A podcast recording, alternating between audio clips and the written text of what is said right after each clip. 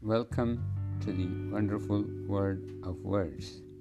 Today is episode 19, puzzle number 27. The puzzle reads Name the country that is best suited to visit during the middle of the week rather than weekends. Once again, name the country that is best suited to visit during the middle of the week rather than weekends.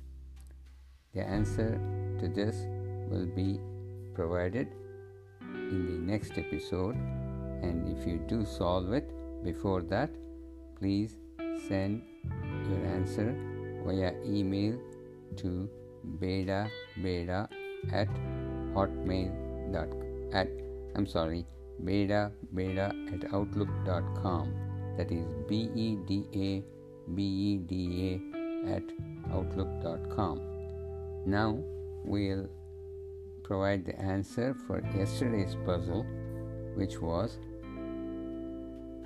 as we all know 4 months have 30 days and 7 months have 31 days. The exception is February which has 28 days and in leap years 29 days. On the other hand, there is one day so long that it spans a whole month.